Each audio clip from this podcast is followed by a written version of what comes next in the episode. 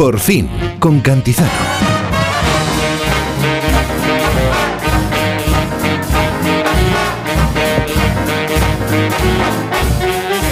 Esta es la hora brava, con gente muy brava, gente que disfruta de verdad con lo que hace.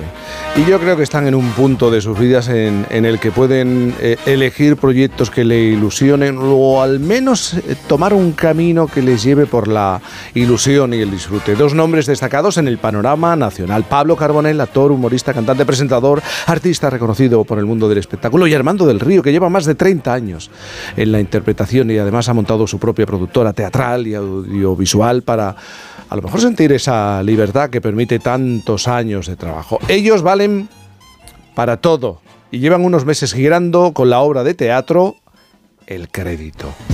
Los créditos necesitan garantías, ya se lo he dicho, es así de sencillo. Lo lamento, pero es que usted no cumple con los requisitos mínimos de garantía. Oiga, ¿esta de la foto es su familia? Ay, por favor, tengo otros clientes, ¿me importaría? Pero que necesito ese dinero. Ya, ya, sí, venga, muy bien, adiós. ¿Quieres que te lo repita? ¡Que no me repitas nada, que lo he entendido!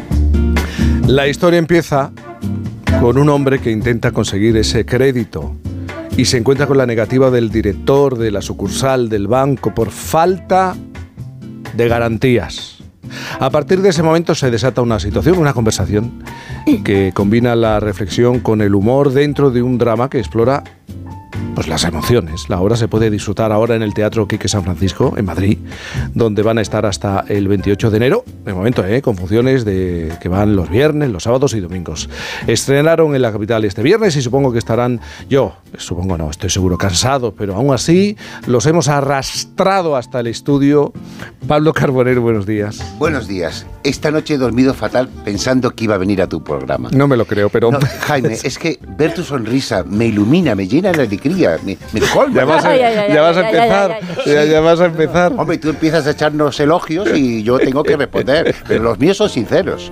Armando del Río, ¿qué tal? Buenos días. Buenos, días. ¿Estáis en ese punto de, de tener libertad y de decir, podemos hacer determinadas cosas y podemos arriesgarnos. Y mira que es difícil arriesgarse. ¿eh? Mm. A ver, eh, la libertad al final en este trabajo la da el dinero.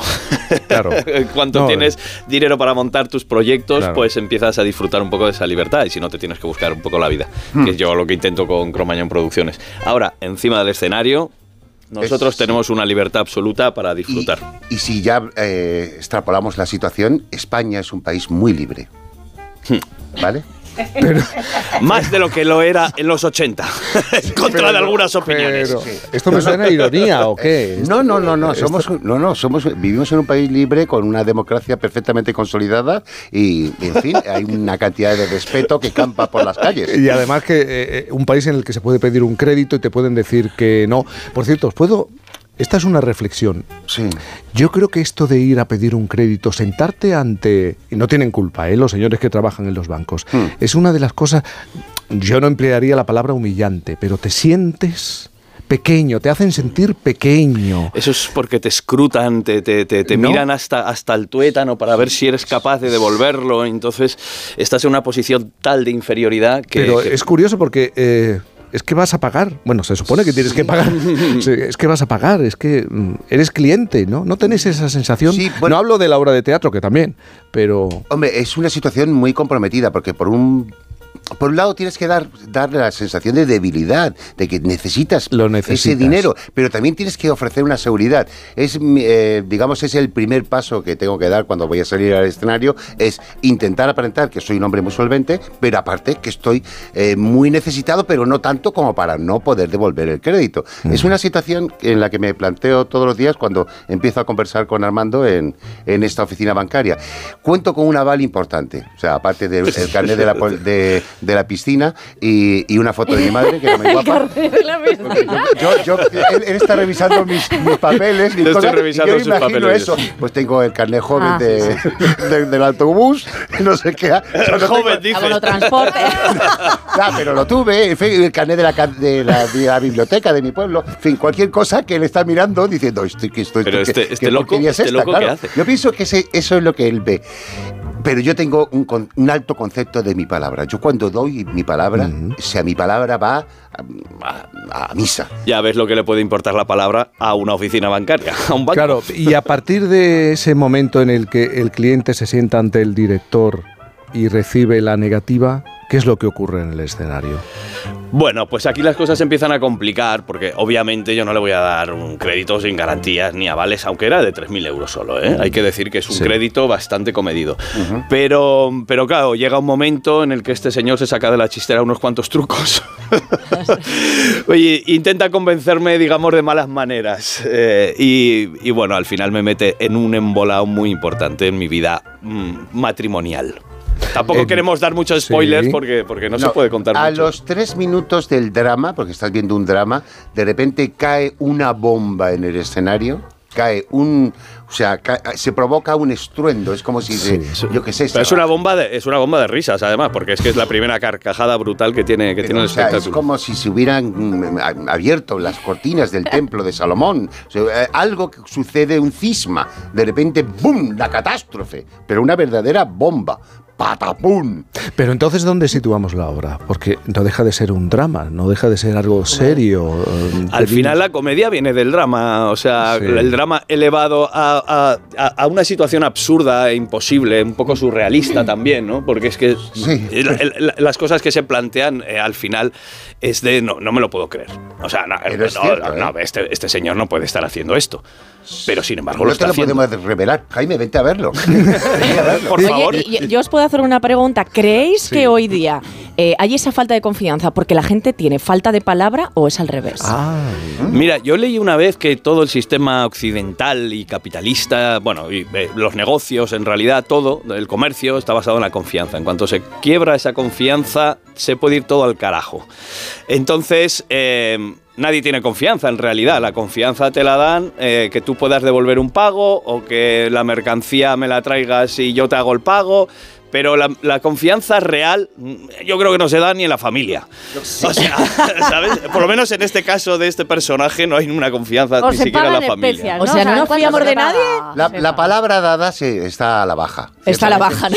La palabra, sí. Y, esta, y bueno, creo que incluso el título de la obra, el crédito, juega con ambas cosas. Siempre pensamos que el crédito es un dinero que te van a dar en un banco, pero también es la credibilidad que tú como persona eh, eh, exiges, que es lo que le pasa a mi personaje que es un hombre quijotesco.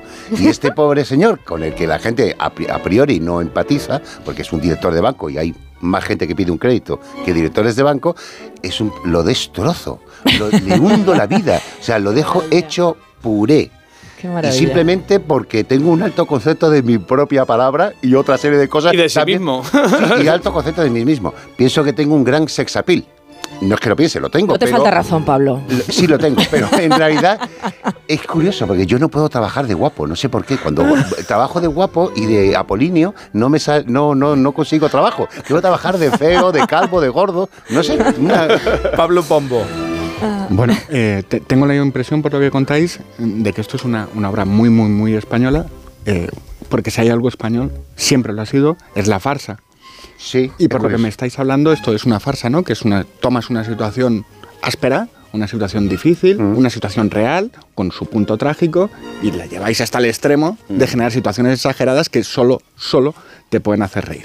Sí. Y en, ese punto es cuando son revolucionarias, porque te, cae el manto, ¿no? Esa es la sensación que tengo. Y yo quería preguntaros si pensáis...